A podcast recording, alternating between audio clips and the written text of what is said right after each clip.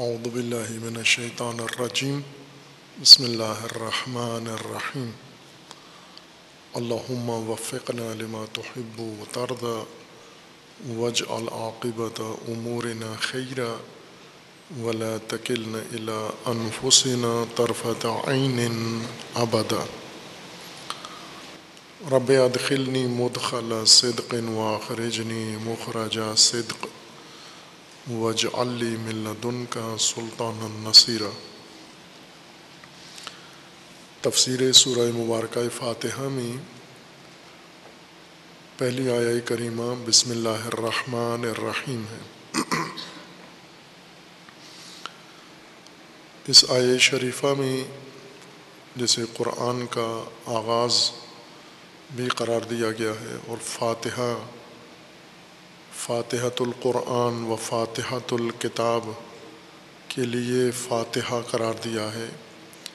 خدا و تبارک و تعالیٰ نے ایک عمومی ہدایت ہے انسان کے لیے اور انسان کی اجتماعی زندگی کے لیے۔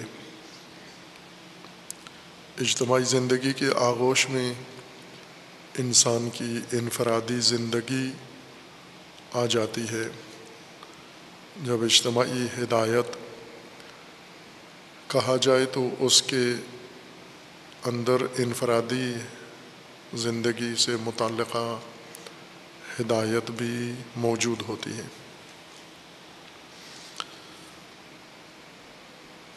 اور اس ہدایت کے اندر انسان کی زندگی کی جو ہدایتی ضرورتیں ہیں وہ مقرر کی جاتی ہیں۔ بسم اللہ الرحمن الرحیم میں یہ ضرورت انسان کی زندگی کی مقرر کی گئی ہے۔ ایک حکم اس کا یہ ہے کہ جس طرح خدا ون تبارک و تعالیٰ اللہ تعالیٰ کی ذات الہ ہے عالمین کے لیے، حاکم ہے، وہ یہ جہان ہستی سلطنت ہے اللہ تعالیٰ کی، قلم رو ہے حکمرانی کی۔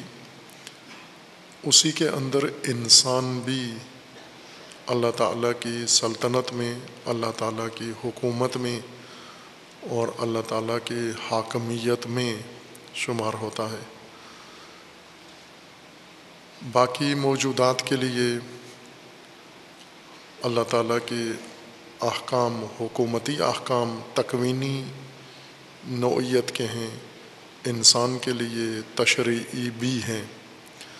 تکوینی احکام میں اور حکومت میں انسان شامل ہے، مشمول ہے اور تشریعی بھی حکمرانی کے، اللہ کی حکمرانی و اللہ کی حکومت کے تقاضے انسان کے لیے مقرر کیے گئے ہیں۔ اور ان میں سے پہلا تقاضا یہ ہے کہ انسان کی زندگی اللہ کے نام پر بسر ہو، اللہ کے نام سے بسر ہو، اللہ کے نام کے ساتھ زندگی بسر ہو۔ کیوں اللہ کے نام کے ساتھ انسان کی زندگی گزرے؟ چونکہ اللہ الہ ہے اور حاکم ہے تمام کائنات کا۔ اور انسان کا بھی۔ اگر انسان کے اوپر بھی حاکم اللہ کی ذات ہے، تو اسی حاکم کے نام پر تمام امور زندگی انجام پائیں۔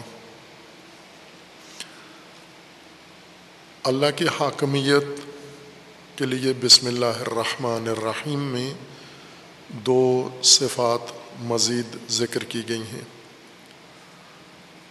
بسم اللہ سے تمام مطلب پورا ہو جاتا ہے۔ مزید تشنگی نہیں رہتی کہ اللہ کی حاکمیت کی بنا پر، اللہ کی الہیت و الوحیت کی بنیاد پر انسان کو اللہ کے نام کے ساتھ زندگی گزارنا ہے۔ اور اس بارے میں انسان کو جھجک نہیں ہونی چاہیے۔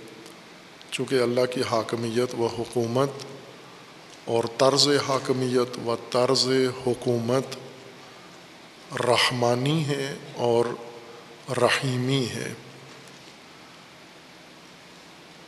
یہ مطلب بسم اللہ میں بیان کر کے انسان کو زندگی کے متعلق آسودہ کر دیا ہے کہ حاکم کائنات اور حاکم انسان جس کی فرمانوری انسان نے کرنی ہے، وہ رحمان ہے اور رحیم ہے۔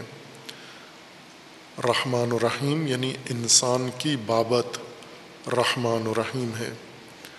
اور اپنی حکومت کے انداز کے لحاظ سے رحمان و رحیم ہے۔ چونکہ الوحیت بنیاد ہے، اساس ہے انسان کا تعلق اللہ سے، اللہ کی ذات کے ساتھ، اللہ کی الوحیت سے ہے۔ اور الوحیت اللہ سے انسان کا تعلق، انسان کا رابطہ بطور عبد ہوگا یعنی اطاعت پذیر، حکومت پذیر۔ عبد کا مطلب ہے جو حاکم کی اطاعت میں ہو، حاکم کی اطاعت کے لیے تیار ہو، آمادہ ہو۔ حکم آتے ہی فوراً اس کو بجا لائے۔ اس کو عبد کہیں گے ہم۔ عبد کا مطلب وہ قیدی نہیں ہے غلام جیسے خرید لیا ہو اور جس کی مالکیت حاصل کر لی گئی ہو۔ ہر چند عبد کا لفظ اس کے لیے استعمال کیا گیا ہے۔ قرآن کریم میں بھی اور قرآن کریم کے علاوہ بھی عربی میں یہ لفظ اس قیدی غلام مملوک کے لیے استعمال کیا گیا ہے۔ لیکن اللہ کے ساتھ بندے کے لیے جب لفظ استعمال کیا جاتا ہے، انسان کے لیے، مخلوق کے لیے عبد، تو اطاعت پذیر اور متی فرمان بر اس کا معنی ہوتا ہے۔ جس نے اپنے آپ کو اللہ کی الہیت اور حکومت کے لیے تیار کر لیا ہو۔ نظام الہی مطلقہ تکوینی نظام رحمانی ہے اور رحیمی ہے۔ انسانی نظام بھی اللہ کی جانب سے رحمانی نظام ہے اور رحیمی نظام ہے۔ اور بعد میں، ایک آیا بعد میں جب اسی سورہ کی دوسری آیا بیان ہوتی ہے الحمد للہ رب العالمین وہاں الوحیت کے بعد اللہ کی حاکمیت کا ایک اور شعبہ زیر باس آتا ہے اور وہ ربوبیت ہے۔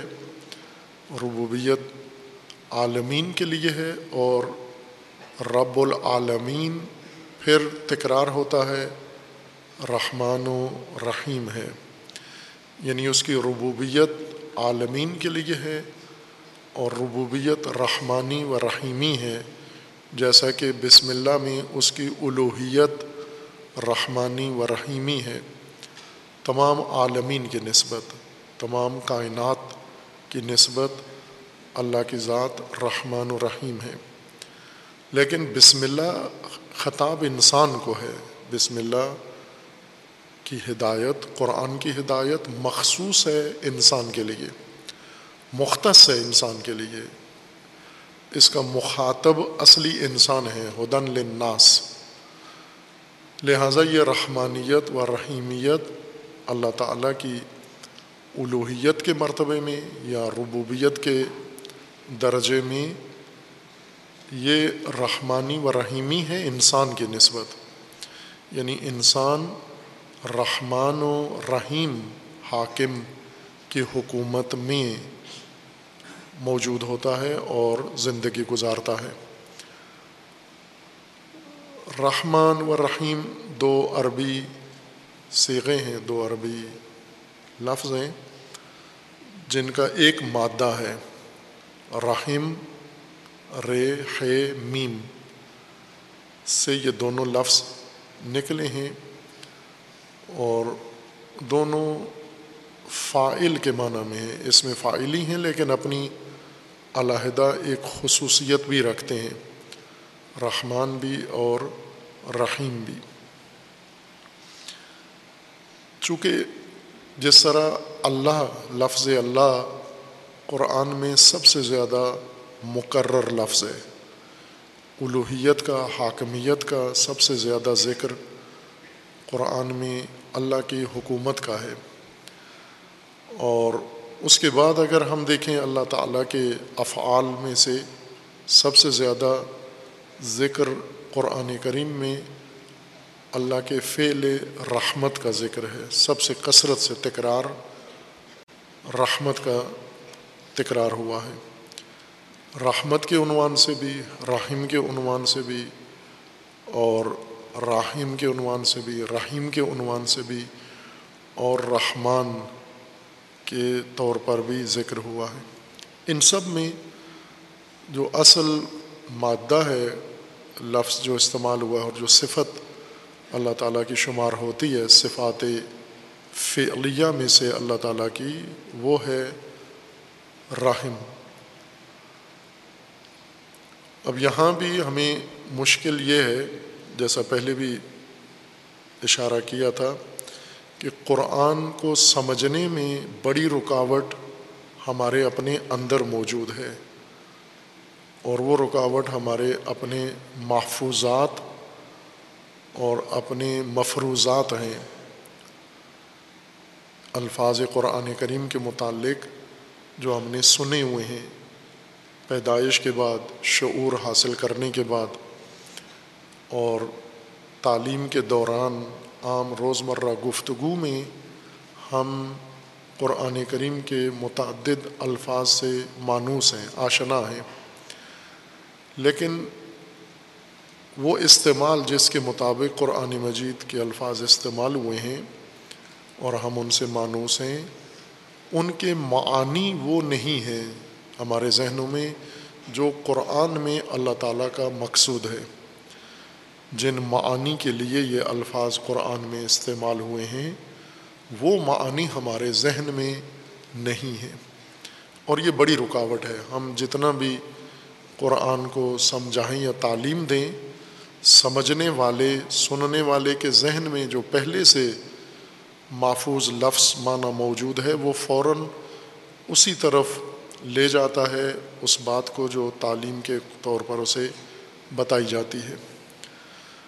رحمت قرآن مجید کے کثرت سے استعمال ہونے والے الفاظ میں سے ہے اور اسے ہم عموماً معنوی الفاظ میں شمار کرتے ہیں۔ انسان کے پاس الفاظ کا ایک ذخیرہ ہے جن کے معانی، جن کے مفاہیم، جن کے مدالیل معنویات شمار ہوتے ہیں، روحانیات شمار ہوتے ہیں۔ مانوی امور انسانوں میں ان باتوں کو کہتے ہیں جو روزمرہ مادی زندگی سے ان کا کوئی تعلق نہیں ہوتا۔ ہماری جو معمول کی زندگی ہے، اس سے ان کا تعلق نہیں ہوتا، بلکہ معنویات کا تعلق انسان کی نجی زندگی سے ہوتا ہے اور ذاتی زندگی سے ہوتا ہے اور وہ بھی باطنی زندگی سے اور باطنی شعبے سے ہوتا ہے۔ معنویت ایک احساس کو کہتے ہیں۔ معنویت انسان دکھا نہیں سکتا، دیکھ نہیں سکتا، اس کو چھو نہیں سکتا، مشاہدہ نہیں کر سکتا، اس کو تجربے میں نہیں لا سکتا۔ یہ تمام امور جو ہم، جن کے ساتھ زندگی گزار رہے ہیں یہ سارے مادی جسمانی امور ہیں۔ مثلاً پنکھا، جو گرمیوں کی ضرورت ہے اور آپ کو روز تذکر دیا جاتا ہے کہ اس کو کسی نظم و نظام کے تحت استعمال کریں۔ گھروں میں بھی لوگ ایسا ہی کریں۔ یہ مانوی امور میں شمار نہیں ہوتا۔ مانویات میں سے نہیں ہے۔ اگر کوئی کہے کہ پنکھا وہ مقدس شے کا نام ہے، جس کو دیکھنے کا بھی ثواب ہوتا ہے۔ معنویات وہ چیزیں ہیں جن کو، جن سے انسان کا سروکار اگر قائم ہو جائے تو نتیجہ اس کا ثواب ہے، احساس ہے انسان کے اندر پیدا ہونے والا۔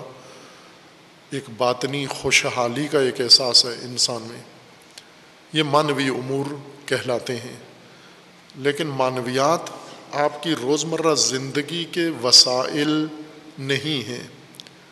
معنویات آپ کے احساسات ہیں، جو آپ کے اندر موجود ہیں، اور آپ کو احساساتی پہلو سے ان کی ضرورت ہے معنویات کی۔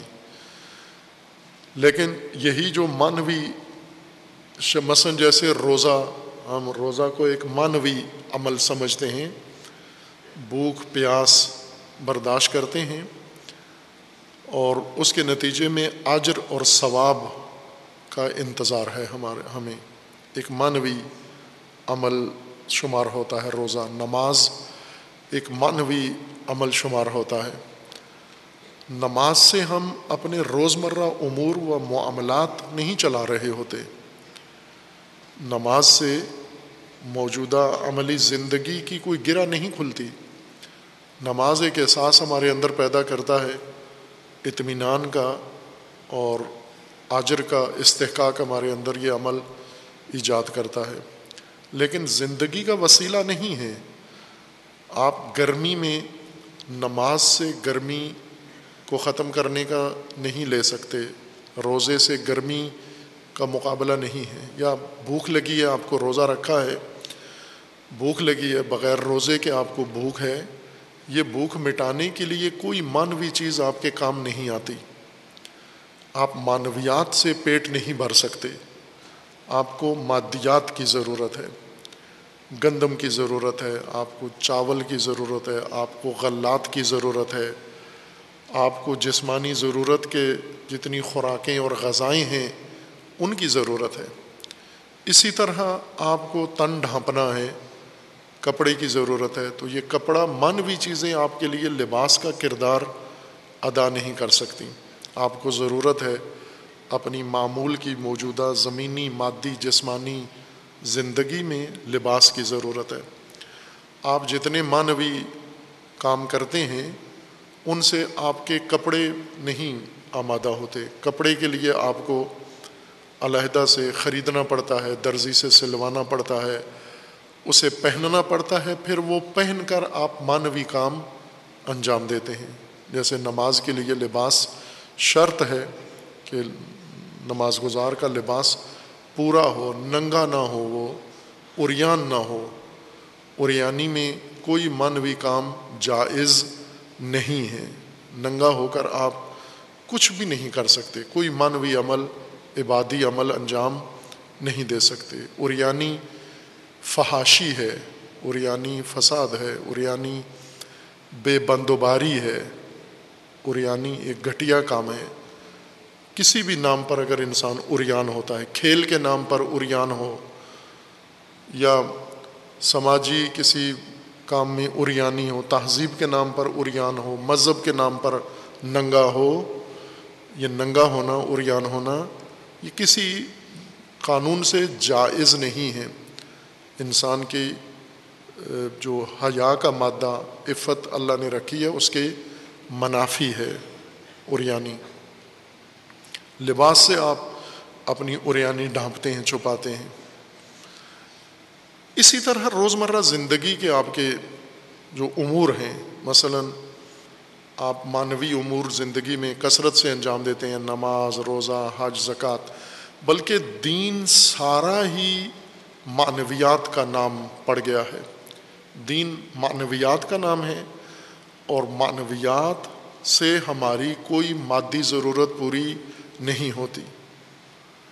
معنوی امور سے آپ کوئی مثلاً قلم نہیں خرید سکتے، پین نہیں خرید سکتے، کاپی نہیں خرید سکتے، کتاب نہیں لے سکتے، گاڑی کا کرایہ نہیں دے سکتے، گاڑی نہیں خرید سکتے۔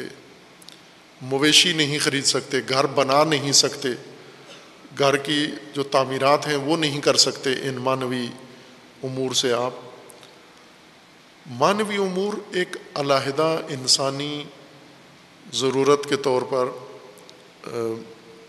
انسان انجام دیتا ہے اور ان سے ربط پیدا کرتا ہے۔ لیکن جو باقی زندگی ہے، وہ معنوی امور کو بطور وسیلہ آپ اختیار نہیں کر سکتے۔ وسائل زندگی سارے مادی چیزیں ہیں، جسمانی چیزیں ہیں۔ مثلا آپ نماز پڑھتے ہیں تو گھر جاتے ہیں، گھر ایک مادی چیز ہے۔ آپ بستر پہ جا کے لیٹتے ہیں، بستر ایک مادی چیز ہے۔ پنکھا چلاتے ہیں، مادی چیز ہے۔ ایئر کنڈیشن چلاتے ہیں آپ۔ ایئر کنڈیشنر ایک مادی چیز ہے۔ بجلی ایک مادی چیز ہے، گاڑیاں سفر کے لیے رقشے مادی چیزیں ہیں، مارکیٹوں میں آپ جاتے ہیں، آپ کا ضروریات زندگی زیادہ بازاروں میں ہے اور وہ معنویات نہیں ہیں، سب مادیات ہیں، سب جسمانیات ہیں۔ بس آپ کی زندگی، انفرادی زندگی، آپ کی اجتماعی و سماجی زندگی کی کچھ ضروریات ہیں، جن پر نظام زندگی قائم ہے۔ اور کچھ دین کے نام پر آپ کے پاس معنویات ہیں۔ وہ معنویات آپ کی ضروریات زندگی نہ شمار ہوتی ہیں، نہ ضروریات زندگی ان سے پورا کر سکتے ہیں۔ مثلاً ایک کام انسان یہ کرتا ہے کہ معنوی چیزوں کو مادی ضروریات کی فراہمی کا ذریعہ بنا دیتا ہے، تجارت جس کو کہتے ہیں۔ مثلا تجارت کے ذریعے ہم کوئی چیز دیتے ہیں، اس کے بدلے میں کوئی چیز لیتے ہیں۔ عموماً جو دینی لوگ ہیں، دینی طبقات ہیں، یہ معنویات کی تعلیم دیتے ہیں، جواب میں تنخواہ لیتے ہیں، مادی چیز، پیسہ۔ پیسہ لے کر اس سے اپنی روٹی، اپنے بچوں کی روٹی، اپنے گھر کی روٹی، گھر بناتے ہیں۔ ضروریات زندگی روٹی سے اور پیسے سے پوری ہوتی ہیں۔ لیکن یہ پیسہ لیتے معنویات کے بدلے میں ہیں۔ یا دینی امور انجام دیتے ہیں، ان دینی امور کے معاوضے کے طور پر مادی چیزیں حاصل کرتے ہیں۔ سب۔ یوں نہیں کہ کچھ لوگ کرتے ہیں، کچھ نہیں کرتے۔ سب ایسا ہی کرتے ہیں۔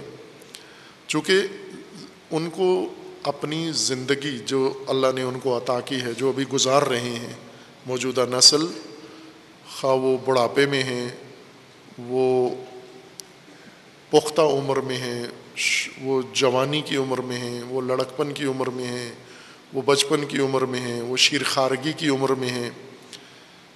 عمر کا ہر حصہ زندگی کا ہی ایک مرحلہ ہے اور زندگی گزارنے کے انحصار ان تمام وسائل پر ہے جو اسے درکار ہیں، جن کے ذریعے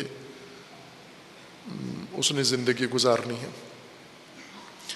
عموماً یہ تعلیم سب کو دی گئی ہے۔ موجودہ رائج دنیا میں متدین لوگوں کو دین اس طرح سے سمجھایا گیا ہے کہ دین آپ کی معنوی ضرورت پوری کرتا ہے مان معانی، روحانیت دین آپ کو عطا کرتا ہے اور پھر اس کے ساتھ ساتھ آپ کو اپنی زندگی کے لیے دیگر وسائل کے حصول کے لیے آپ کو علیحدہ سے تگ و دو کوشش کرنا پڑے گی۔ معنویت کے لیے الگ نظام ہے اور مادی ضروریات اور وسائل کے لیے علیحدہ آپ کے لیے اہتمام و نظام موجود ہے، بنایا گیا ہے۔ اس تناظر میں رحمت معنویات میں شمار ہوتی ہے۔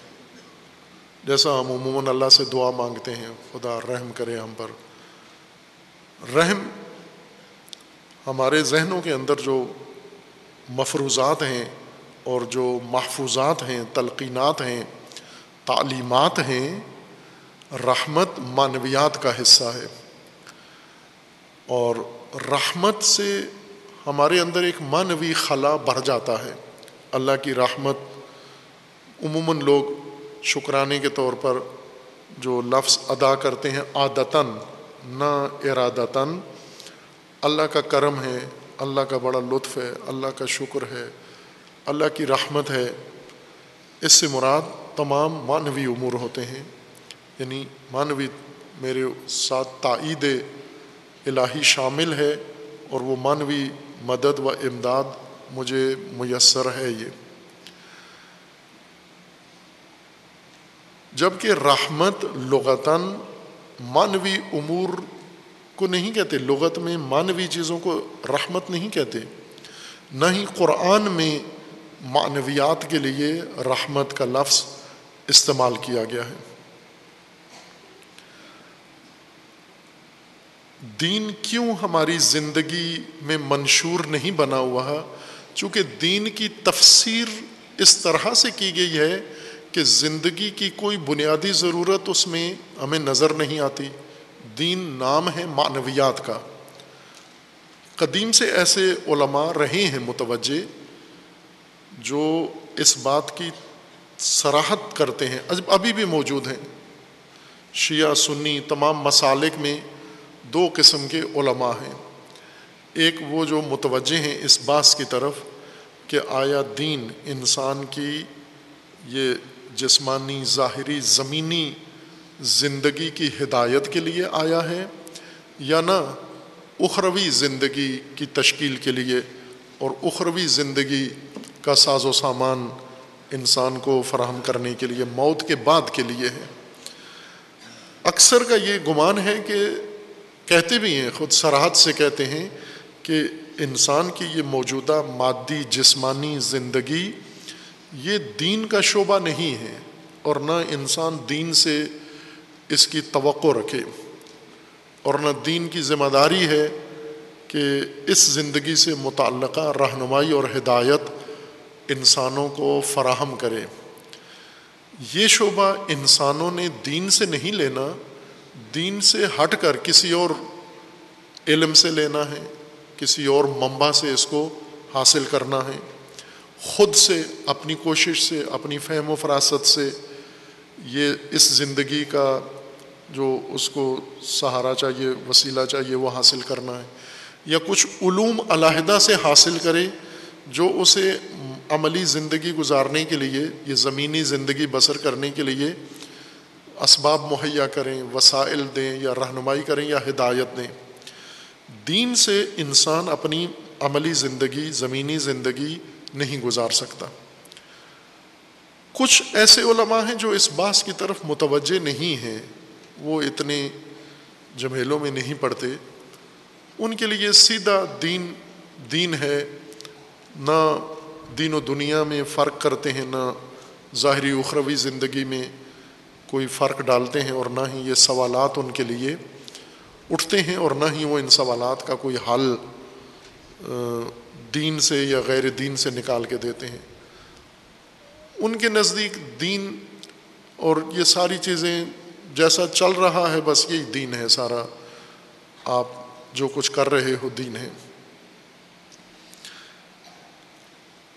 اگر یہ نظریہ ہو کہ معنویات انسان کی زندگی کے دین کے ذمہ ہیں اور مادیات، جسمانیات، ضروریات، وسائل زندگی یہ دین سے باہر ہیں، پھر قرآن کریم کا الگ معنی کرنا پڑے گا، الگ سے تفسیر کرنی پڑے گی۔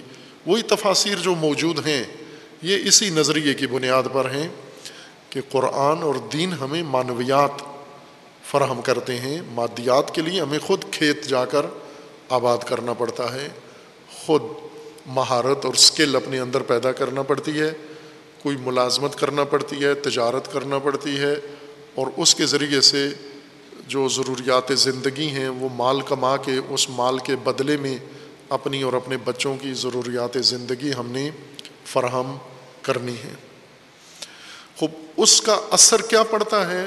بسم اللہ الرحمن الرحیم کی تفسیر پر۔ کہ اللہ اللہ یعنی حاکم مطلق، حاکم کائنات اور حاکم انسان۔ بسم اللہ، انسان کے لیے ہدایت نامہ ہے۔ باقی کائنات کی بسم اللہ علیحدہ ہے۔ اس کے لیے بھی بسم اللہ مجراہا و مرساہا ہے۔ اس کا بھی قانون یہی ہے۔ ہوائیں بھی بسم اللہ کے ذریعے سے چلتی ہیں، بسم اللہ کے ذریعے سے رکتی ہیں تھمتی ہیں۔ دن رات بسم اللہ کے ذریعے سے انجام پاتا ہے۔ تشکیل کائنات کی سب موسم بدلتے ہیں۔ بسم اللہ مجراہا و مرساہا۔ لیکن ان کے لیے کتاب نازل نہیں ہوئی، وہ تکوین ہی ان کی کتاب ہے۔ انسان کے لیے تعلیم کے ذریعے سے اسے بسم اللہ کے ذریعے بتایا گیا ہے کہ تیری زندگی کی بنیاد بھی یہی ہے جو کائنات کے لیے ہے۔ تیری زندگی کا مجرا و مرسا بھی بسم اللہ الرحمن الرحیم ہے۔ یعنی اللہ کی حاکمیت و حکومت تیرے اوپر وہ بھی رحمت رحمت کے طور پر رحمت کے ساتھ ہے، رحیمی ہے، رحمانی ہے۔ اگر ہم رحمت کو ایک منوی امر شمار کریں تو ہماری معمول کی زندگی سے رحمت بالکل نکل جاتی ہے۔ اور اگر ہم رحمت کو قرآنی اصطلاح میں دیکھیں اور اس کے لغوی معنی کے مطابق قرآن کی یہ تعبیر رحمان الرحیم اور رحمت کو دیکھیں تو رحمت مانوی نہیں بلکہ تمام زندگی انسان کی، مادی زندگی، مانوی زندگی، ظاہری زندگی، باطنی زندگی۔ زندگی انسانی زندگی کے پہلو ہیں۔ انسان کی زندگی یک پہلو نہیں ہے، یک بودی نہیں ہے۔ انسان کی زندگی کے ابعاد ہیں اور مختلف پہلو ہیں، تہیں ہیں انسان کی زندگی کی۔ اور رحمت ان سب پہلوؤں میں مفروض ہے اور رحمت ہی در حقیقت اس زندگی کے گزارنے کا اصل منبع ہے۔ رحمت سے ہی مادی زندگی بھی گزرے گی اور رحمت سے ہی ہماری مانوی زندگی بھی بسر ہوگی۔ ہم وسائل زندگی کو عموماً رحمت شمار نہیں کرتے، کوئی بھی موٹر سائیکل سائیکل رکشا گاڑی، یہ رحمت نہیں ہے، یہ تو گاڑیاں ہیں، وسائل زندگی ہیں۔ روٹی اور کھانا، یہ رحمت نہیں ہے، یہ تو روٹی اور کھانا ہے۔ کپڑے، جوتے، یہ رحمت نہیں ہیں، چونکہ یہ تو کپڑے، جوتے ہیں۔ باقی جو جن چیزوں کے اوپر زندگی کا انحصار ہے یہ رحمت نہیں ہے۔ لیکن قرآن انہی کو رحمت کہہ رہا ہے، یہی رحمت ہے۔ یہ تمہاری مادی ضروریات جتنی بھی ہیں، چونکہ مادی زندگی تمہاری ہے، انسان کی زندگی کا ایک بڑا حصہ مادی زندگی ہے۔ یا یوں کہیں کہ اصلی حصہ مادی زندگی ہے۔ معنویت اس مادی کھیت کی فصل ہے جو اگنی ہے اس مادی دنیاوی زندگی کے اندر، جب انسان دنیاوی زندگی گزارتا ہے، دنیاوی اللہ کی ہدایت کے مطابق جب دنیاوی زندگی گزارتا ہے، اس دنیاوی زندگی سے، مادی زندگی سے ایک فصل اگتی ہے، انسان کی زندگی کے اندر ہی وہ معنویت ہے، وہ آخرت ہے۔ بس اصل جو انسان کی ذمہ داری ہے یا انسان کی ضرورت ہے، وہ مادی زندگی کی ضرورت ہے، جسمانی زندگی کی ضرورت ہے۔ اور اس زندگی میں جو کچھ انسان کو درکار ہے، جو چاہیے، جس کے اوپر زندگی کا انحصار ہے، جو وسیلہ زندگی کا بن سکتا ہے، وہ رحمت ہے۔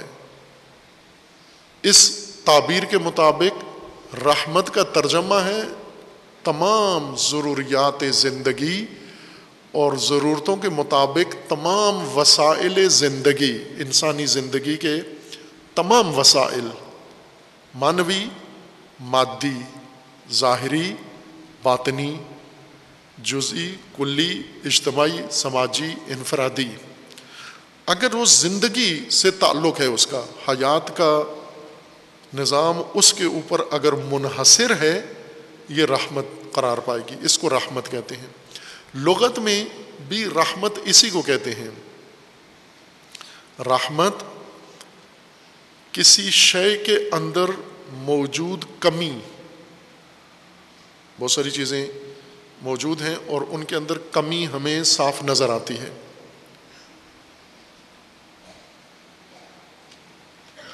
آپ اپنے شخصیت اپنی زندگی میں دیکھیں تو بہت ساری چیزیں آپ کو کمی محسوس ہوتی ہے کہ یہ چیزیں میرے پاس ہونی چاہیے تھیں اور میرے پاس نہیں ہیں۔ خواہشات نہ، خواہشات کو علیحدہ کر دیں۔ خواہشات کی کمی وہ زندگی کی کمی نہیں ہے۔ خواہشات انسان کے اندر ایک علیحدہ ڈپارٹمنٹ ہے۔ وہ ابھی زیر باس نہیں ہے۔ آئے گا بعد میں تفسیر کے اندر۔ قرآن نے ہدایت کے لیے خواہشات کو خصوصی اہمیت کے ساتھ ذکر کیا ہے۔ خواہشات کیوں ہیں انسان کے اندر؟ خواہشات سے انسان کیا نقصان اٹھاتا ہے؟ خواہشات کا فائدہ کیا ہے؟ جیسا ہمارے ذہنوں میں ہے کہ خواہشات مطلقہ ایک منفی چیز ہیں۔ اگر مطلقہ منفی امر ہے تو پھر تو ہونی نہیں چاہیے انسان کے اندر۔ چونکہ انسان نے اپنے اندر خواہشات خود تو نہیں رکھی اللہ نے رکھی ہیں، فطرت میں رکھی ہیں، طبیعت میں رکھی ہیں، خلقت میں ہیں۔ تو اتنی منفی چیزیں کیوں دی ہیں مجھے جو میری تباہی کا ذریعہ ہیں؟ ایک خواہشات کا فلسفہ ہے، وجودی کیوں ہے انسان میں خواہشات کیوں ہیں؟ اور دوسرا یہ ہے کہ ان خواہشات کی جو مطابق جو کمی انسان اپنے اندر محسوس کرتا ہے، وہ بعض ابھی علیحدہ رکھتے ہیں ہم۔ خواہشات آپ کی زندگی کا حصہ ہیں، جز ہیں۔ باہر سے کوئی آئی ہوئی، ٹھونسی ہوئی چیز نہیں ہے، اندرونی حقیقت ہے جو انسان کے اندر پائی جاتی ہے۔ ابھی ہم وہ کمی مراد لیں جو آپ کی زندگی کی کمی ہے، نہ آپ کی خواہش کے مطابق کمی ہے۔ مثلاً ایک طالب علم کے پاس اگر کتاب نہ ہو، یہ ایک کمی ہے اس کے پاس۔ کاپی نہ ہو، یہ کمی ہے اس کے پاس۔ قلم نہ ہو، یہ کمی ہے اس کے پاس۔ اسکول نہ ہو، مدرسہ نہ ہو، یہ کمی ہے اس کے پاس۔ استاد نہ ہو، یہ کمی ہے اس کے پاس۔ یہ وہ کمی ہے جو انسان کو محسوس ہوتی ہے کہ میری زندگی کی کمی ہے۔ اگر یہ کمی رہی، میری زندگی حدوری ہے، ناقص ہے، ناکام ہے، نامراد ہے اور یہ زندگی ضائع ہے اس کمی اور نقص کی وجہ سے۔ یہ کمی جب کسی کے اندر، کسی مخلوق کے اندر، کسی انسان کے اندر، کسی قوم کے اندر، کسی معاشرے کے اندر، کسی امت و ملت کے اندر پیدا ہوتی ہے، کسی شے کی کمی جو اس کی زندگی کی ضرورت ہے۔ اس کمی کا جس چیز سے ازالہ ہوتا ہے، جس وسیلے سے یہ کمی دور ہوتی ہے اور یہ ضرورت پوری ہوتی ہے، عربی لغت میں اس کو رحم یا رحمہ کہتے ہیں۔ وہ وسیلہ، وہ شے جس کے ذریعے سے مخلوق کی، انسان کی انفرادی، جسمانی، معنوی اجتماعی سماجی کمی کو برطرف کیا جا سکے، اس کو رحمت کہتے ہیں۔ مصدری معنی میں یا حاصل مصدری معنی میں یہ رحمت ہے۔ قرآن نے اسی معنی میں رحمت کو استعمال کیا ہے۔ اس کے مطابق اس لغوی مبنا کے مطابق رحمت خلقت کے بعد، خلقت میں انسان نے اللہ تعالیٰ اللہ تعالیٰ نے انسان کو وجود دیا ہے، ذات دی ہے، ہستی دی ہے۔ اور خلقت میں بہت ساری چیزیں انسان کے اندر اللہ نے رکھ دی ہیں۔ یہ تخلیق اور خلقت کے مرحلے کی ضروریات تھیں اور تقاضے تھے۔ اب خلقت کے بعد انسان کو جنم لینے کے بعد پرورش پانی ہے، بڑھنا ہے۔ اس دوران انسان کو ہر قدم پر ضروریات ہیں انسان کی۔ انسان کو وسائل چاہیے، جیسے غذا چاہیے انسان کو۔ غذا آپ کی زندگی کی بنیادی ضرورت ہے اور زندگی میں موجود کمی آپ کی جسمانی، مادی، ظاہری زندگی میں موجود کمی غذا سے دور ہوتی ہے۔ چونکہ غذا آپ کی بنیادی کمی پوری کرتی ہے، یہ غذا رحمت ہے۔ وہ جو آپ نے اسٹور میں رکھا ہوا ہے اور اس سے کوئی اپنی ضرورت پوری نہیں کر رہے، وہ رحمت نہیں ہے۔ وہ مال جو آپ کے اکاؤنٹ میں پڑا ہوا ہے، وہ پلاٹ جو آپ نے خرید کے انویسٹمنٹ میں رکھے ہوئے ہیں، جس سے آپ نے خود انسانی نظام میں ایک کمی ایجاد کی ہے۔ وہ ظلم کے زمرے میں آتا ہے۔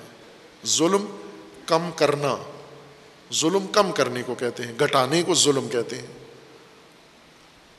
اور یہ انسان کثرت سے کرتا ہے۔ کمی کر دینا، کچھ کسی کو ضروریات زندگی ہیں، وہ اس سے لے لینا اس سے۔ طاقت کے ذریعے، مکر کے ذریعے، فریب کے ذریعے، دھوکے کے ذریعے۔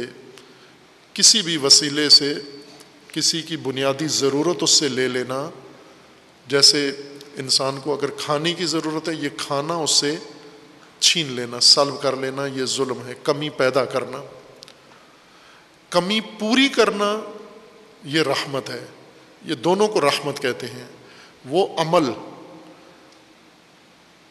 وہ فعل انسان کا جس سے دوسرے کی کمی پوری کرتا ہے۔ یہ عمل انسان کا رحمت کہلاتا ہے۔ مصدری معنی رحمت کا یہ ہے۔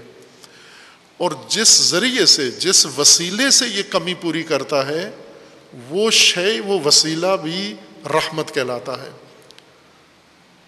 وہ بھی رحم کہلاتا ہے۔ اسی بنیاد پر انسان کی خلقت میں جہاں انسان کی شخصیت، جسمانی ڈھانچہ تشکیل پاتا ہے، اس ظرف کو رحم قرآن نے بھی کہا ہے، لغت میں بھی اس کو رحم کہتے ہیں۔ کوکھ، ماں کی بچہ دانی جہاں پر انسان، آپ سب جہاں پر پلے ہیں، تشکیل پائے ہیں، جنم لیا ہے۔ انسانی ڈھانچہ جہاں پر آپ کا مکمل ہوا ہے، نقشہ، الہی تقویم۔ انسان کی احسن تقویم جہاں پر انجام پائی ہے، اس ظرف کو بھی رحم کہتے ہیں۔ چونکہ جتنی ضرورتیں کمی وہاں پوری ہوئی ہے، تشکیل شخصیت کے لیے، وجود کے لیے، وہ ساری اس ظرف میں انجام پائی ہے۔ لہٰذا اسی بنیاد پر کہ وہاں پر بنیادی کمی انسان کی اس ظرف میں برطرف ہوئی ہے، اس کو رحم کہا گیا ہے۔ یہ رحم ہے۔ اسی لغوی مبنا کے مطابق۔ خوب، اب انسان کی مجموعی زندگی میں جتنے اس کو وسائل زندگی چاہیے، اس نقطے کی طرف دھیان ضروری ہے۔ جب ہم ضروریات زندگی اور وسائل زندگی کی فہرست بناتے ہیں، تو آج کی موجودہ نسل کے لیے بہت مشکل کام ہے اس فہرست کو خالص بنانا۔ چونکہ جب ضروریات زندگی وسائل زندگی کی فہرست بناتے ہیں تو بیچ میں خواہشات کی فہرست بنا دیتے ہیں اور اس کو ضرورت کہہ دیتے ہیں۔ اس لیے بہت دشوار ہے کہ انسان خود ضروریات زندگی اپنی لسٹ بنائے، فہرست بنائے۔ مثلاً ان طلاب کو کہا جائے کہ اپنی تعلیمی ضروریات آپ بیان کریں۔ جیسے گھروں میں انہوں نے بیان کیا ہوا ہے انہوں نے گھر میں رکھا ہوا ہے کہ جامعہ میں یا کسی بھی جگہ ان کی تعلیمی ضرورت یہ ہے کہ ان کو ماہانہ پانچ ہزار روپے دیے جائیں۔ یہ تو ضرورت نہیں ہے آپ کی ماہانہ پانچ ہزار روپے۔ لیکن یہ اس کو پہلی ضرورت بنا کر بیان کریں گے۔ اگر مدرسے والے پوچھیں، اسکول والے آپ اپنی تعلیمی ضرورت بیان کریں تو یہ کہیں گے چھٹی۔ سب سے پہلے ہماری ضرورت تعلیم کی چھٹی ہے۔ لہٰذا کبھی بھی انسان خود جو مبتلا ہے، جیسے بیمار اپنی استعلاجی ضروریات، معالجاتی ضروریات، طبی ضروریات اپنی مریض نہیں متعین کر سکتا۔ اگر اسے مریض کو پوچھیں آپ کے علاج کے لیے، صحت کے لیے ضروریات بتائیں، تو وہ شاید ایک چیز بھی نہ بتا پائے۔ اس کے بجائے خواہشات اپنی ضروریات بیماری یا ضروریات مرض کے طور پر لکھ کے آپ کو دے دے گا۔ لہٰذا بیمار کو کن چیزوں کی ضرورت ہے؟ یہ طبیب معین کرتا ہے کہ ان ان چیزوں کی اس کو ضرورت ہے۔ بیماری کا علاج ان امور پر منحصر ہے۔ مریض محتاج ان چیزوں کا ہے، لیکن آگاہ نہیں ہے، شعور نہیں رکھتا۔ اس سے پوچھ کر یہ فہرست نہیں تدوین کر سکتے ہم۔ انسان مجموعی طور پر ایسا ہی ہے، اپنی ضروریات زندگی خود اپنے لیے معین نہیں کر سکتا، بیچ میں دوسری چیزیں، غیر ضروری چیزیں درج کر دیتا ہے۔ وہ جو غیر ضروری چیزیں ہیں، وہ رحمت نہیں کہلاتی۔ ان کا عربی میں علیحدہ نام ہے، جو آپ کی ضروریات نہیں ہیں، لیکن آپ کے پاس ہیں۔ آپ نے جمع کر لی ہیں، آپ نے اکٹھی کر لی ہیں اور آپ نے اس کو خزانہ بنا لیا ہے۔ ان کے علیحدہ نام ہیں۔ قرآن نے بھی اس کو وہ نام دیے ہوئے ہیں۔ لیکن رحمت نہیں کہلاتی وہ چیز۔ رحمت کے مقابلے میں کمی ہے، لعنت ہے۔ جیسے پہلے اشارہ کیا تھا کہ رحمت، بنیادی ضرورت کو پورا کرنے والی چیز۔ اور رحمت، بنیادی ضرورت کو پورا کرنا، یہ دونوں رحمت ہیں۔ جس چیز کی ضرورت ہے، جس کو جس کی ضرورت ہے، کمی ہے، اس ضرورت کو پورا کرنا، یہ فعل ہے فائل کا یہ بھی رحمت ہے۔ اور جس ذریعے سے یہ ضرورت پوری ہوگی، وہ وسیلہ بھی رحمت ہے۔ لعنت اس کے بالکل الٹ ہے، مقابل میں ہے۔ لعنت ایک ضرورت جو پہلے سے پوری تھی وہ لے لی جائے۔ وہ وسیلہ جس سے ضرورت پوری کی جا رہی تھی، وہ ضرورت اس سے چھین لی جائے۔ جیسے ایک شخص ہے، موٹر سائیکل ہے، اس کی ضرورت ہے۔ یہ موٹر سائیکل اس کی چوری ہو گئی۔ جس شخص نے یہ موٹر سائیکل چوری کی ہے، وہ کس چیز کا مرتکب ہوا ہے؟ لعنت کا مرتکب ہوا ہے۔ یعنی ایک ضروری چیز ضرورت مند سے لے لی ہے اس نے۔ کمی پیدا کرنا اور وہ وسیلہ لے لینا جس سے کمی پیدا ہو جائے، یہ لعنت ہے رحمت کے مقابلے میں۔ پس اس تناظر میں رحمت کا انسان کی زندگی سے بڑا گہرا تعلق ہو جاتا ہے۔ خلقت کے بعد انسان کی زندگی کا پہلا دار و مدار خلقت پر ہے کہ کوئی اس کو وجود دے، ایجاد کرے۔ اور دوسرا، اس کے وجود کی بنیادی ضرورتوں کو پورا کرے۔ تو رحمت خلقت کے بعد سب سے اہم ضرورت انسان کی رحمت ہے۔ رحمت وسائل زندگی، ضروریات زندگی۔ جن پر زندگی کا دار و مدار ہے، جن پر زندگی کا انحصار ہے، اور چونکہ انسانی زندگی کی جو تشکیل اللہ تعالیٰ نے فرمائی ہے، جس طرح رحم میں انسان بنا ہے، رحم سے جنم لے کر تو یوں نہیں کہ رحم سے باہر آ گیا ہے، بلکہ رحم در رحم اللہ نے نظام بنایا ہے۔ آغاز رحمت کی فضا میں انسان کا وجود بنا ہے۔ ماں کی کوک رحمت ہے، ظرف رحمت ہے۔ اللہ تعالیٰ نے بھی جو کچھ انسان کی تخلیق کے لیے فراہم کرنا ہے، اس ظرف میں اس کو ملے گا۔ جس مواد سے انسان پیدا ہوتا ہے، وہ مواد جب تک ظرف رحمت میں، سرزمین رحمت میں نہ منتقل ہو، خلقت میں تبدیل نہیں ہوتا وہ مواد۔ چونکہ ضرورتیں بنیادی وہاں، انتظام وہاں کیا گیا ہے۔ اللہ نے اپنی رحمت کو وہاں پر نظام بنایا ہے کہ یہاں تخلیق کی ساری ضرورتیں یہاں پوری ہوں گی۔ تخلیق کے بعد، خلقت کے بعد، جنم لینے کے بعد، انسان ماں کی آغوش میں آتا ہے اور ایک گھرانے میں ماں ایک گھرانے کا حصہ ہے، ایک خاندان کا حصہ ہے۔ یہ خاندان راہم ہے، دوسری راہم ہے۔ ایک راہم میں ایک مرحلہ انجام پایا ہے۔ اس رحم سے انسان جنم لیتا ہے، منتقل ہوتا ہے۔ تکمیل کے بعد ولادت ہوتی ہے۔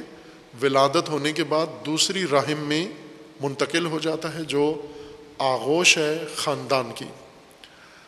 اور آغوش خاندان بھی ایک جز ہے، خود مستقل رحم نہیں ہے، بلکہ خاندان سماج کا، معاشرے کا اور اجتماع کا ایک جز ہے، اکائی ہے ایک۔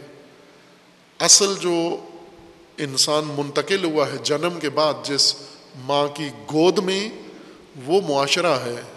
وہ اجتماع ہے، وہ سماج ہے۔ چونکہ سماج تشکیل پایا ہوا ہے چھوٹی چھوٹی اکائیوں سے، خاندان میں انسان منتقل ہوا ہے، خاندان اسی سماج کا جز ہے۔ لہٰذا اب دوسری جو آغوش انسان کو فراہم ہوئی ہے خاندان کی شکل میں، وہ اجتماعی زندگی ہے، اجتماعی رحم ہے۔ جو امت ہے، قرآن کی اصطلاح کے مطابق امت ہے۔ مختلف زبانوں میں مختلف الفاظ ہیں۔ سوسائٹی ہے، سماج ہے، معاشرہ ہے، تہذیب ہے۔ کوئی بھی لفظ اس کے لیے استعمال کریں۔ مختلف زبانوں نے مختلف الفاظ ایک ہی حقیقت کو بیان کرنے کے لیے پیش کیے ہیں۔ یہ بھی رحم ہے۔ رحم کیوں ہے؟ یعنی اب جو انسان کی ضرورتیں ہیں، ان سے انسان نے آگے اپنے وجود کو آگے بڑھانا ہے، پرورش پانی ہے۔ تکمیل کرنی ہے، تکامل حاصل کرنا ہے، اور بہت ساری اور حقیقتیں انسان کے اندر اب پیدا ہونی ہیں۔ وہ سب چیزیں محتاج ہیں کچھ وسائل کے اوپر۔ جیسے انسان کے جسم نے رشت کرنی ہے تو اس کو غذا کی ضرورت ہے۔ تو یہ غذا رحمت ہے انسان کی۔ غذا پہنچانا رحمت ہے انسان کے لیے۔ غذا بچے کی تولید کرنا، یہ رحمت ہے انسان کی۔ یہ اللہ تعالیٰ نے رحمت کے لیے اسی زمین پر، زمین خود ایک راہم ہے۔ انسان زمین پر ہے تو زمین بھی پرورش گاہ ہے۔ زمین رہائش گاہ نہیں ہے۔ رہائش گاہ اس کو کہتے ہیں کہ جس میں صرف آپ رہ رہے ہیں، لیکن وہ آپ کو بنا نہیں رہی، وہ آپ کو پال نہیں رہی۔ جیسے ماں کا شکم، وہ آپ کی رہائش گاہ نہیں ہے، آپ کی پرورش گاہ ہے۔ وہاں آپ پرورش پا رہے ہیں، آپ تشکیل پا رہے ہیں۔ جب ماں کی آغوش سے نکل کر معاشرے میں آتے ہیں، سماج میں قدم رکھتے ہیں خاندان کے ظرف میں، تو بھی ایک رحم میں ہے۔ یہ رہائش گاہ نہیں ہے، یہ پرورش گاہ ہے آپ کی۔ یہاں آپ نے پروان چڑھنا ہے، رشت کرنی ہے آپ نے۔ اس رشت کے لیے بھی وسائل کی ضرورت ہے۔ وہ تمام وسائل جو آپ کی رشت کے لیے ضروری ہیں، وہ رحمت کہلاتے ہیں۔ عربی قاعدے کے مطابق اور قرآن کریم کے اصطلاح کے مطابق یہ سب رحمت ہے۔ بس جنم کے بعد انسان کی زندگی کا انحصار سارا رحمت پر ہو جاتا ہے۔ رحمت ہم اٹھا کے زندگی سے لے گئے، زندگی کے ایک پنہان شعبے میں، ایک مبہم شعبے میں، اور وہ معنویت رحمت کا تعلق معنویت سے جوڑ دیا، تو زندگی کی ضرورتیں پھر کس سے طلب کرنا شروع کر دیں؟ زندگی کی ضرورتوں کے لیے، چونکہ ہمیں چاہیے وسائل زندگی تو چاہیے، ضروریات زندگی چاہیے۔ آپ کو جو جو چیزیں پرورش کے لیے درکار ہیں، اگر ان کی لسٹ بنائیں تو کئی جلد، شاید سو جلد کتاب بھی کم پڑ جائے۔ جس طرح اللہ تعالیٰ کا فرمانا ہے کہ اگر آپ کلمات خدا کو گننا چاہیں، شمار کرنا چاہیں، تو اقلام یہ درخت سارے قلم بن جائیں اور سمندر سارے روشنائی بن جائیں۔ یہ ختم ہو جائیں گے اقلام و بہر لیکن اللہ کی نعمتیں اور وہ وسائل جو آپ کے لیے اللہ نے مہیا کیے ہیں، وہ ختم نہیں ہوں گے۔ وہ یہ ایک طے شدہ بات ہے کہ اللہ کی رحمتیں جو انسان کے لیے اللہ تعالیٰ نے فراہم کی ہیں، خود انسان شمار نہیں کر سکتا۔ وہ سب کچھ فراہم کرنا رحمت کے زمرے میں آتا ہے۔ چونکہ اللہ ہے حاکم ہے اور ہم سلطنت خدا میں ہیں ریت خدا ہیں، عبد ہیں۔ عبد یعنی اللہ کی فرمان روائی کو مان کر اللہ کی فرمان بری کے لیے تیار ہیں۔ عبد کا یہ مطلب ہے۔ اللہ کی فرمان روائی کو مان کر اللہ کی فرمان بری کے لیے تیار ہو جانا، یہ ابدیت ہے۔ تو یہ اب تو سلطنت اللہ میں ہے حاکم اس کا اللہ ہے، فرمان روا اللہ ہے۔ اور یہ ضرورت مند ہے انسان اس کو زندگی کے لیے ہر قدم پر، ہر سانس پہ اس کو ہزاروں چیزوں کی ضرورت ہے آنے واحد میں۔ تو وہ کس کا کام ہے فراہم کرنا؟ وہی جو اس کا حاکم ہے، جو اس کا خالق ہے، اسی کا کام ہے اس کو فراہم کرنا۔ تمام وسائل، تمام ضروریات، رحمت کے طور پر وہ سب کچھ فراہم کرنا۔ یہ اسی حاکم کا کام ہے یہ۔ لیکن انسان یا دین کی جو ناقص تعلیم ہوئی ہے، اس کے نتیجے میں اللہ کی خلقت سے وجود پاتا ہے، رحم مادر سے باہر آتا ہے۔ جس ماں کی آغوش میں آتا ہے، جس ماں کی کوک میں پلتا ہے، وہ ماں اللہ کو حاکم نہیں مانتی۔ وہ باپ اللہ کی حکمرانی کا قائل نہیں ہے۔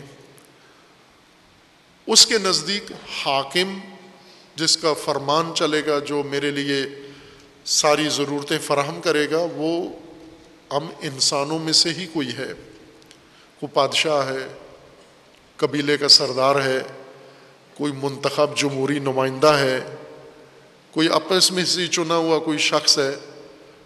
اس نے یہ ساری چیزیں ہمیں فراہم کرنی ہے نتیجتاً انسان خلقت، اللہ کی خلقت کا لباس پہن کر جب وجود میں آتا ہے، شعور پکڑتا ہے، تو پہلا کام اللہ کی سلطنت سے نکلنے کی کوشش کرتا ہے یا نکل جاتا ہے غیر شعوری طور پر۔ ماں باپ کی وجہ سے، خاندان کی وجہ سے، تعلیم کی وجہ سے، ماحول کی وجہ سے تغیان کر دیتا ہے۔ اور تمام چیزیں جو اسے اللہ نے دی ہیں اور اللہ نے اس کو فراہم کی ہیں یعنی رحمتیں، یہ چیزیں منسوب اللہ سے لے کر منسوب طاقتوں سے کر دیتا ہے۔ آپ کو مثلاً کوئی چیز بھی فرض کریں، جیسے ابھی آپ سانس لیتے ہیں ہم سب طبی طور پر، اور توجہ بھی نہیں ہے کہ ہم کتنی حیاتی چیز ہر آن میں لے رہے ہیں۔ ڈاکٹر صاحبان کے بقول کے بیس منٹ، ایک منٹ میں بیس مرتبہ انسان سانس لیتا ہے، متوسط طور پر۔ ایک منٹ میں بیس سانس لیتا ہے۔ گنتے ہیں، پتہ بھی نہیں ہے آپ کو۔ اور یہ اگر رک جائے، ایک منٹ سانس نہ آئے تو مر جائیں گے ہم۔ ہم یہ سانس طبی طور پر لے رہے ہیں۔ یہ ہماری بنیادی ضرورت ہے، یہ رحمت ہے۔ چونکہ اسی پر زندگی کا بقا ہے، دار و مدار ہے۔ اور یہ رحمت اللہ تعالیٰ نے بنا کے ہمارے وجود میں اس طرح سے نظام بنایا ہے کہ یہ ضرورت بنیادی زندگی کی خودکار طریقے سے مینول نہیں آٹومیٹک طریقے سے آپ کے اندر پہنچتی جائے۔ جب آپ بیمار ہو جاتے ہیں کووڈ میں مبتلا ہو جاتے ہیں، کوئی اور سانس کی بیماری ہوتی ہے، پھر آپ کو ہاسپٹل لے جاتے ہیں، وہاں پر آپ کو آکسیجن چڑھائی جاتی ہے۔ وہاں پر کہتے ہیں، ڈاکٹر نے آکسیجن لگائی، نرس نے آکسیجن لگائی، ڈسپینسر نے آکسیجن لگائی۔ ڈسپینسر نے کیا کیا؟ اس نے، چونکہ آپ کا طبی نظام، خودکار نظام سانس لینے کا متاثر ہو چکا ہے، خراب ہو چکا ہے، اس نے یہی آکسیجن جو اللہ نے بنائی ہے، یہ آپ تک پہنچائی ذریعہ بنا ہے۔ اور آپ نے اس ذریعے کو اس سے منسوخ کر دیا ہے کہ یہ اس سانس مجھے اس نے بحال کروائی ہے، تنفس اس نے دیا ہے، یہ وینٹیلیٹر اس نے دیا ہے مجھے، یہ آکسیجن اس نے مجھے چڑھائی ہے یہ۔ یہ کام ہم ہر قدم پر کر رہے ہیں کہ جو رحمت اللہ کی ہمیں درکار ہے، ضرورت ہے، وہ رحمت ہم وصول کر کے ہم کسی اور کے نام پر اس کو درج کر رہے ہیں۔ کسی اور کے کھاتے میں اس کو شمار کر رہے ہیں۔ بسم اللہ الرحمن الرحیم۔ انسان زندگی شروع کرتا ہے اور زندگی کا ہر کام، چونکہ زندگی کا دار و مدار سارا اللہ کے نام پر ہو گیا ہے۔ اللہ کے نام پر یہ زندگی گزرنی ہے گزرنی ہے۔ مجرا و مرسا اس کا اللہ کا نام ہے۔ اور جب اللہ کی حاکمیت میں انسان ہے، تو انسان کی زندگی کی ہر ضرورت و ضرورت کا ہر وسیلہ۔ یہ خدا و تبارک و تعالیٰ نے فراہم کر رکھا ہے پہلے سے۔ نہ کہ ہم ہم پیدا ہوں گے، ہمارے اندر ضرورت پیدا ہوگی، پھر اس ضرورت کا ہم تقاضا اللہ کو بھیجیں گے اور پھر اللہ اپنے کارخانے میں اس وقت ضرورت کا وسیلہ بنائے گا۔ آپ کے جنم سے پہلے آپ کی ضرورت کے سارے وسیلے اللہ تعالیٰ نے بنا کے، آمادہ کر کے رکھ کے اس تیار زمین پر آپ کو ایجاد کیا ہے۔ اور آنکھ کھلتے ہی سب سے پہلے آپ کی نگاہ اللہ کی رحمتوں پہ پڑتی ہے۔ جب آپ دائیں بائیں دیکھتے ہیں تو یہ سب ضروریات زندگی ہیں۔ ہم چونکہ بے شعور ہیں، غافل ہیں، اس بے شعوری کے عالم میں ہمیں نظر نہیں آتا، دکھتا نہیں ہے کہ اللہ تعالیٰ نے ہمارے لیے کیا چیزیں فراہم کی ہیں۔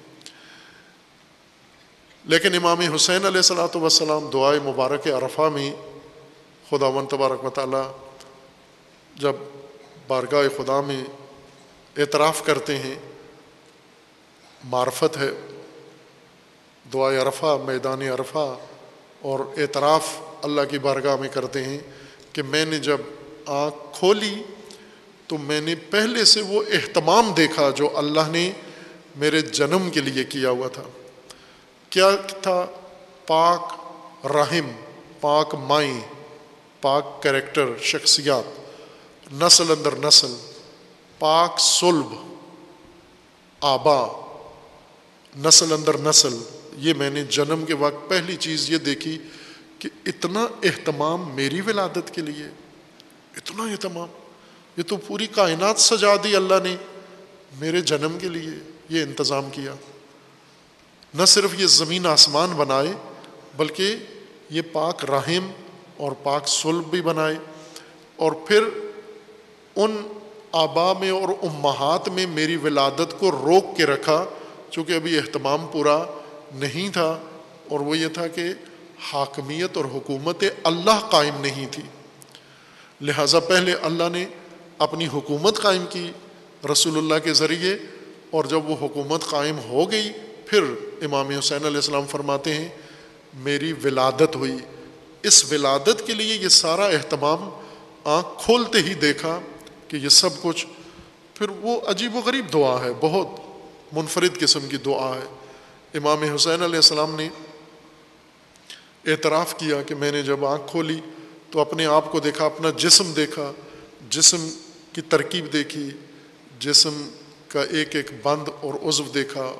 اس کے اندر ہڈیاں دیکھیں۔ کتنی ہڈیوں سے میرا جسم بنایا اللہ نے۔ ان ہڈیوں پر کتنے مسل لپیٹے اور ان ہڈیوں پہ کتنا گوشت کیسے چڑھایا، ان ہڈیوں کو جلد میں کیسے لپیٹا اور کتنی رگیں بنائیں اللہ تعالیٰ نے میرے اندر۔ ایک بہت وسیع مشاہدہ ہے باشعور انسان، معرفت والا انسان، آگاہی والا انسان۔ خدا و تبارک و تعالیٰ کی رحمت اپنی آنکھوں سے دیکھنا شروع کر دیتا ہے۔ اللہ تعالیٰ نے انسان کو پیدا کیا اور انسان کو اپنی فرمان روائی میں رکھا اور فرمان روائی میں رکھ کر اس کے لیے یہ مقرر فرمایا کہ تیرا فرمان روا رحمان ہے اور رحیم ہے۔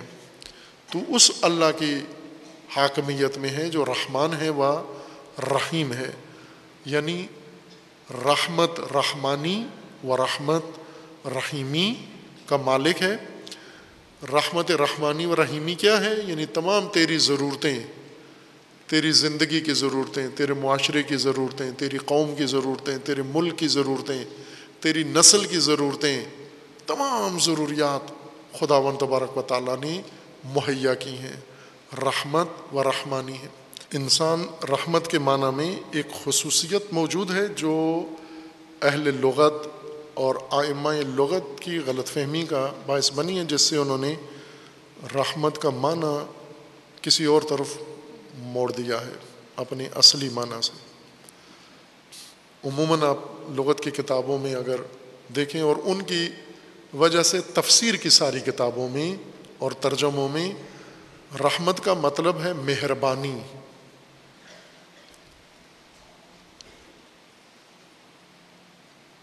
ترجمے بھی یہی کرتے ہیں بسم اللہ الرحمن الرحیم۔ سات نام اللہ کے، جو بہت رحم کرنے والا مہربان ہے۔ یا بعض کہتے ہیں بہت نرمی کرنے والا مہربان ہے۔ نرمی اور مہربانی۔ رحمت کا ترجمہ اور تفسیر کیوں بن گیا ہے جبکہ ایسے نہیں تھا؟ رحمت کا مطلب نرمی، رافت اور مہربانی نہیں ہے۔ یہ معنی کا لازمہ ہے۔ اصل معنی ضرورت پوری کرنے والی چیز اور ضرورت پوری کرنے والا عمل۔ جس عمل سے انسان کی ضرورت یا مخلوق کی ضرورت پوری ہوتی ہے، وہ عمل رحمت ہے اور جس ذریعے سے، جس وسیلے سے، جس شے کے ذریعے ضرورت پوری کی جاتی ہے، وہ شے رحمت ہے۔ یہ اصل معنی ہے رحمت کا۔ لیکن تفسیروں میں، ترجموں میں، سب میں نہایت مہربان رحم کرنے والا یا نرم اور خصوصاً اب اردو ترجمے تو آپ نہیں پڑھتے، سارے جو زبان آپ نے شروع کر دی ہے پڑھنا، جس قوم کی زبان، منحوس قوم کی زبان، اس میں خصوصاً جو ترجمے ہیں وہ زیادہ دور لے گئے ہیں قرآن سے ہمیں۔ کیا ترجمے کرتے ہیں انگلش میں قرآن کے بسم اللہ الرحمن الرحیم کا؟ مرسی فل مرسی۔ مرسی رحمت کا ترجمہ کیا ہے۔ مرسی یعنی نرمی، دل کی نرمی۔ مہربانی، مہر، فارسی لفظ ہے مہر۔ وہ بھی نرمی کو ہی کہتے ہیں۔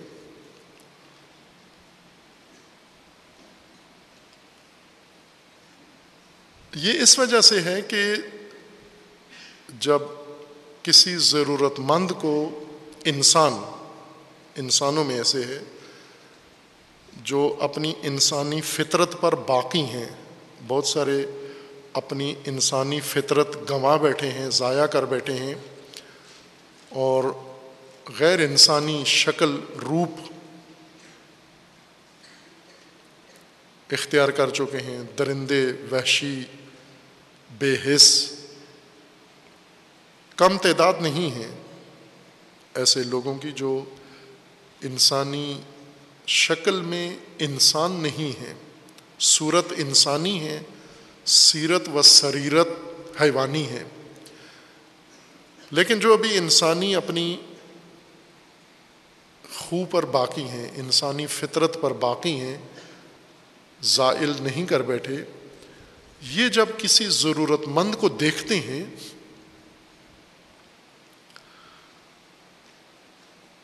ضرورت مند کی مختلف شکلیں ہوتی ہیں۔ بعض اوقات ضرورت مند کو دیکھتے ہیں، لیکن اس کی ضرورت ہویدہ نہیں ہوتی، نمایاں نہیں ہوتی، برملا نہیں ہوتی۔ چھپا کے رکھتے ہیں۔ جیسے عفیف ضرورت مند عفیف با عفت جو ضرورت مند ہیں، قانی، جنہوں نے اپنی ضرورتوں پر پردہ ڈالا ہوتا ہے۔ ہوتے ضرورت مند ہیں، لیکن کسی کو دکھنے نہیں دیتے۔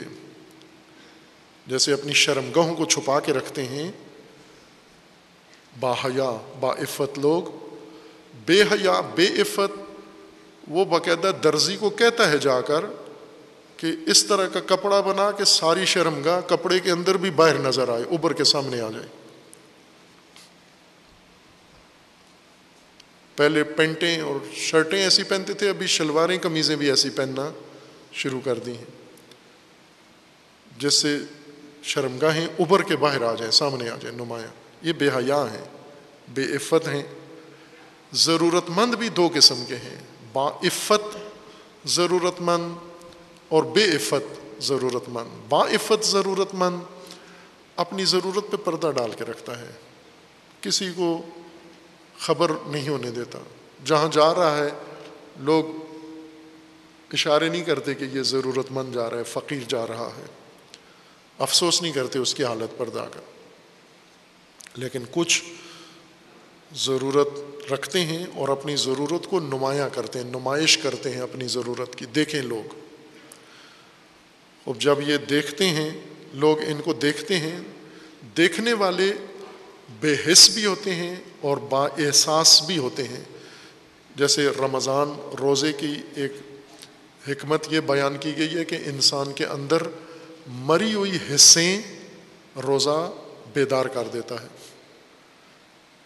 خواہشات، غفلت، شہوات، حوث میں جو نقصان انسان کا ہوتا ہے نشیوں کی طرح حصے مر جاتی ہیں۔ انسانیت بہت ساری احساسات کا نام ہے۔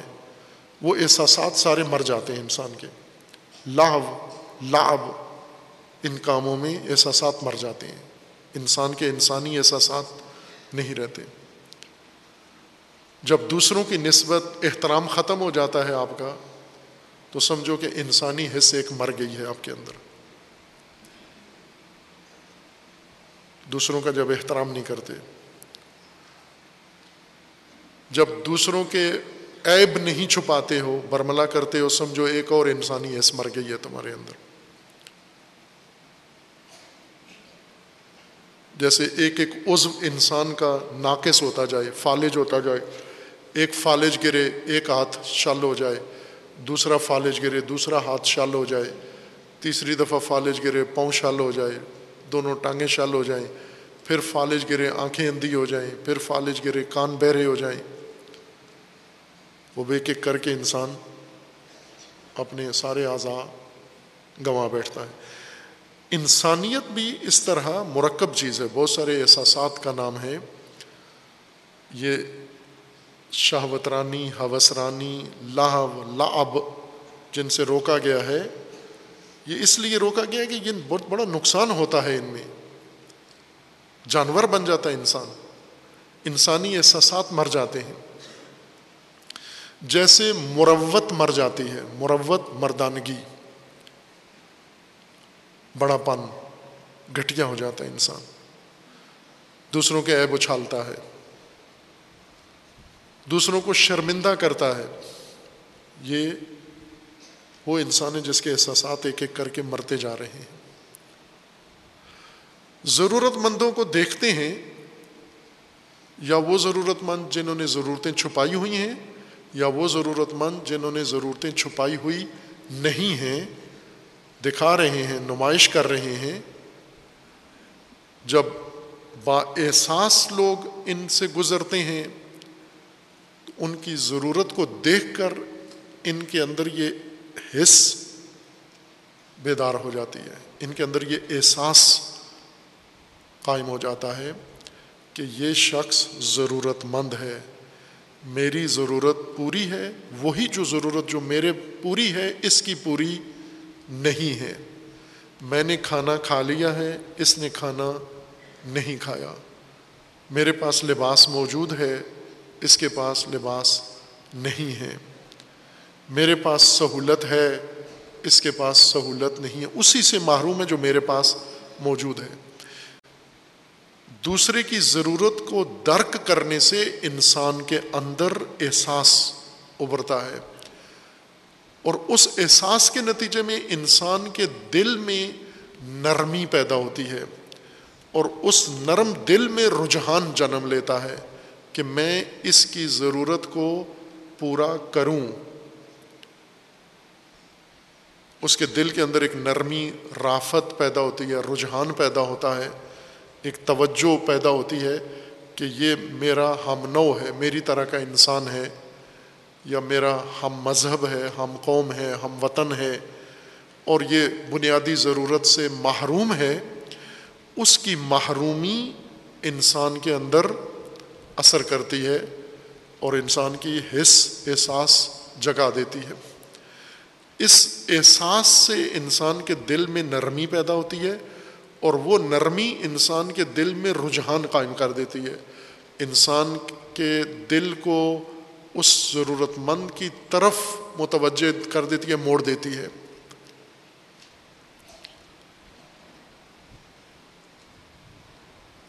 چونکہ ضرورت کا ادراک نرمی پیدا کرتا ہے، اس وجہ سے جہاں بھی ضرورت ہوگی اور ضرورت پوری کرنے کے لیے اقدام ہوگا، وہاں اس کے پیچھے ایک احساس بھی ہمیشہ موجود ہوگا اور یہ صرف انسانوں میں ہے۔ احساسات جذبات انسانوں میں ہے اللہ کی ذات منزہ ہے۔ مخلوق کی تمام صفات سے اللہ کی ذات منزہ ہے، پاک ہے۔ کوئی وصف مخلوق کا اللہ میں نہیں ہے، صفات سلبیہ میں سے ہے۔ لہذا دل نرم ہونا، احساس ہمدردی کا پیدا ہونا، مرسی پیدا ہونا، یہ مخلوق کی صفات ہیں، نہ خالق کی۔ مہربانی مہر، یہ احساسات کا نام ہے۔ اور مخلوق کے اندر ہوتے ہیں احساسات، خالق کے اندر احساسات نہیں ہوتے۔ چونکہ جہاں بھی ضرورت ہے اور ضرورت مند اس ضرورت مند کو دیکھنے سے انسان کے اندر یہ احساس جنم لیتا ہے اور پھر وہ ضرورت اس کی پوری کرتا ہے اور وہ ضرورت رحمت ہے، ضرورت کا وسیلہ اور ضرورت پوری کرنا رحمت ہے۔ لیکن جب کوئی انسان دوسرے کی ضرورت پوری کرتا ہے تو اس کے اندر نرمی بھی ہوتی ہے۔ اس وجہ سے اہل لغت نے رحمت کو ہی نرمی کا معنی دے دیا ہے۔ نہ رحمت کا معنی نرمی نہیں ہے، رحمت کا مطلب رافت نہیں ہے، رحمت کا مطلب عطوفت نہیں ہے، مہربانی نہیں ہے، مرسی نہیں ہے، بلکہ رحمت کا مطلب زندگی کی بنیادی ضرورت اور زندگی کی بنیادی ضرورت پوری کرنا ہے۔ احساس کے ساتھ کریں یا احساس کے بغیر کریں؟ وسائل زندگی سارے رحمتیں ہیں۔ ضروریات زندگی جو نہیں ہیں جن کی کمی ہے، وہ ساری چیزیں رحمت کہلاتی ہیں۔ رحمت کی کمی کس کے پاس ہے؟ نہ کہ جس کے اندر نرمی نہیں ہے، وہ مہربان، جس میں میر نہیں ہے، رحمت کی کمی ہے۔ نا رحمت کی کمی اس شخص کے پاس ہے جس کی ضروریات پوری نہیں ہے فراہم نہیں ہے، میسر نہیں ہے۔ یہ محروم شخص ہے۔ مرحوم، یہ بھی اردو میں مرحوم میت کو کہتے ہیں۔ کسی زندہ کو مرحوم کہیں ہم، تو وہ گلے پڑے گا آپ کے کہ آپ نے مجھے مار دیا ہے، میں مرحوم تھوڑا ہی ہوں۔ یہ اردو میں ہے۔ مرحوم کا مطلب میت، عربی لفظ ہے، اردو لفظ نہیں ہے۔ مرحوم کا مطلب یعنی جس کے شامل حال رحمت ہو گئی ہے۔ رحمت وصول جس نے کر لی ہے، دریافت کر لی ہے۔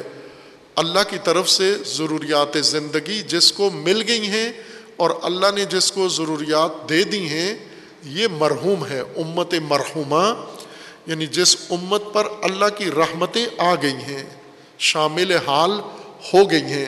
اس کے مقابلے میں ہے امت محرومہ۔ وہ امت جس کی کوئی ضرورت ابھی پوری نہیں ہوئی۔ وہ امت جو ابھی شیاطین کے نرغے میں ہے تاغوتوں کے نرغے میں ہے، وہ اپنی ضروریات کے لیے تاغوتوں کی طرف دیکھ رہے ہیں اور رال ٹپکا رہے ہیں کہ تاغوت ان کی ضرورتیں پوری کریں گے۔ غیر اللہ ان کی ضرورتیں پوری کریں گے۔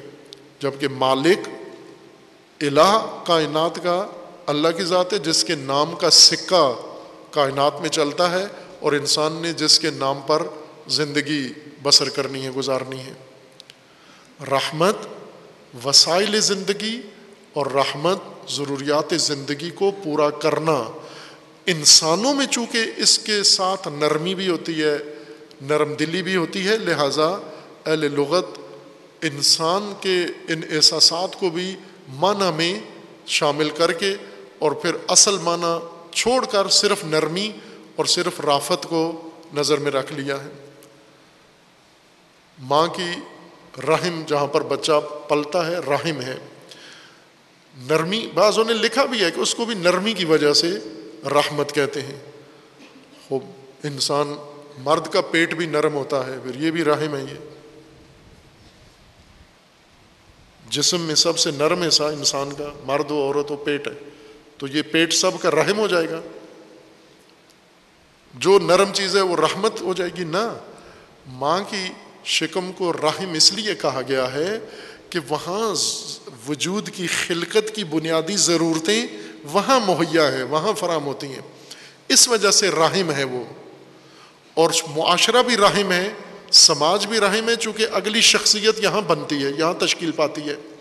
اور جس طرح اللہ نے اس رحم میں سب کچھ پہنچایا تھا، رحمتیں، اس رحم میں بھی اللہ نے پہنچانا ہے، چونکہ الہ وہ ہے، حاکم وہ ہے، حکمران وہ ہے اور اس کو اپنی رعیت اور اپنی مخلوق کا ضرورتوں کا علم ہے۔ ان کو کس چیز کی ضرورت ہے اور کس وسیلے سے ان کی ضرورتیں پوری کرنی ہے لیکن انسان جیسے خلقت کے لیے رحم چاہیے، یہ رحم انسان فراہم کرتا ہے۔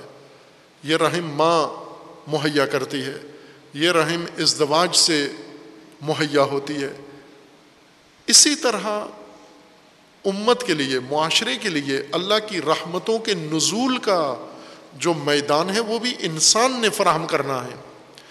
اللہ نے اپنی حاکمیت بتا دی انسان کو کہ اللہ کی حاکمیت رحمانی ہے اور رحیمی ہے۔ لیکن یہ رحمت رحمانی و رحیمی رحم میں اترے گی۔ اس پرورش گاہ میں اترے گی، جہاں پر یہ ضروریات تمہیں ملیں گی اور اس نے یہ ضروریات بروئے کار لا کر سب کچھ آپ کی شخصیت پر صرف کرنی ہے۔ ماں کو جب شکم میں بچہ ہوتا ہے اور اللہ کی طرف سے ساری ضرورتیں ماں کو ملتی ہیں، وہ ایک ضرورت بھی اپنے جسم میں اسٹور نہیں کرتی۔ وہ سب کچھ بچے کی پرورش کے لیے ہیں لہٰذا ہر چیز اسی کو دیتی جاتی ہے، بچے کو دیتی جاتی ہے اور بچہ ماں کے شکم میں تشکیل پاتا ہے۔ اسی طرح جو کچھ بھی معاشرے میں اللہ کی طرف سے انسانوں کی پرورش کے لیے فراہم کیا جاتا ہے، وہ ساری ضرورتیں، وہ وسائل اللہ کی نظام حکومت میں ان تک پہنچتے جاتے ہیں جن کے لیے یہ عطا کی جا رہی ہیں۔ ان کو اسٹور کرنے کا حق نہیں ہے۔ ان کو کسی جگہ جمع کرنے کا اختیار کسی کو نہیں ہے، چونکہ یہ رحمتیں ہیں۔ رحمتیں یعنی بنیادی ضرورتیں۔ یہ بنیادی ضرورتیں جمع کرو گے تو دوسروں کی ضرورتیں آپ اکٹھی کر لو گے، وہ محروم رہ جائے گا اور تم ملعون بن جاؤ گے۔ جو ضرورتیں دوسروں کی اپنے پاس جمع کر لیتے ہیں۔ خوب۔ علی علیہ السلام کا ایک فرمان ہے نا کہ جہاں پر بھی نعمتوں کے انبار ہیں، ڈھیر ہیں ان نعمتوں کے ڈھیر میں ضرورت مندوں کی ضرورتیں پڑی ہوئی ہیں۔ محروموں کی ضرورتیں ان سرمایہ داروں کے گھروں میں ڈھیر لگے ہوئے ہیں اس کے۔ اللہ نے جو کچھ زمین میں بنایا ہے وہ تمہاری پرورش کے لیے ہے، وہ تمہاری رشت کے لیے ہے، وہ تمہاری نشو و نما کے لیے ہے، وہ تمہاری مربوبیت کے لیے ہے تاکہ تم اس کے اندر رشت پا سکو۔ بس، اور انسان اللہ کی حاکمیت میں ہے اور اللہ کے نام پر زندگی اس نے گزارنی ہے۔ اور یہ حاکم، یہ الہ، حکمران، یہ رحمان و رحیم ہے۔ تمام انسان کی ضرورتیں اس نے انسان کو مہیا کرنی ہے خوب، ایک بات یہ ہے کہ یہ رحمت کے لیے دو لفظ کیوں استعمال ہوئے ہیں؟ ایک لفظ سے رحمت یعنی یہ مطلب تو ایک لفظ سے بھی پورا ہو سکتا تھا، رحمان بھی کہا گیا اور پھر اس کے بعد رحیم بھی کہا گیا ہے۔ یہ بھی علماء نے ذکر کیا ہے کہ اس کی خصوصیت ہے، رحمانی رحمت ہے اور رحیمی رحمت ہے۔ اسے بعد میں بیان کریں گے انشاءاللہ۔ وصلی اللہ علیہ محمد علیہ طیب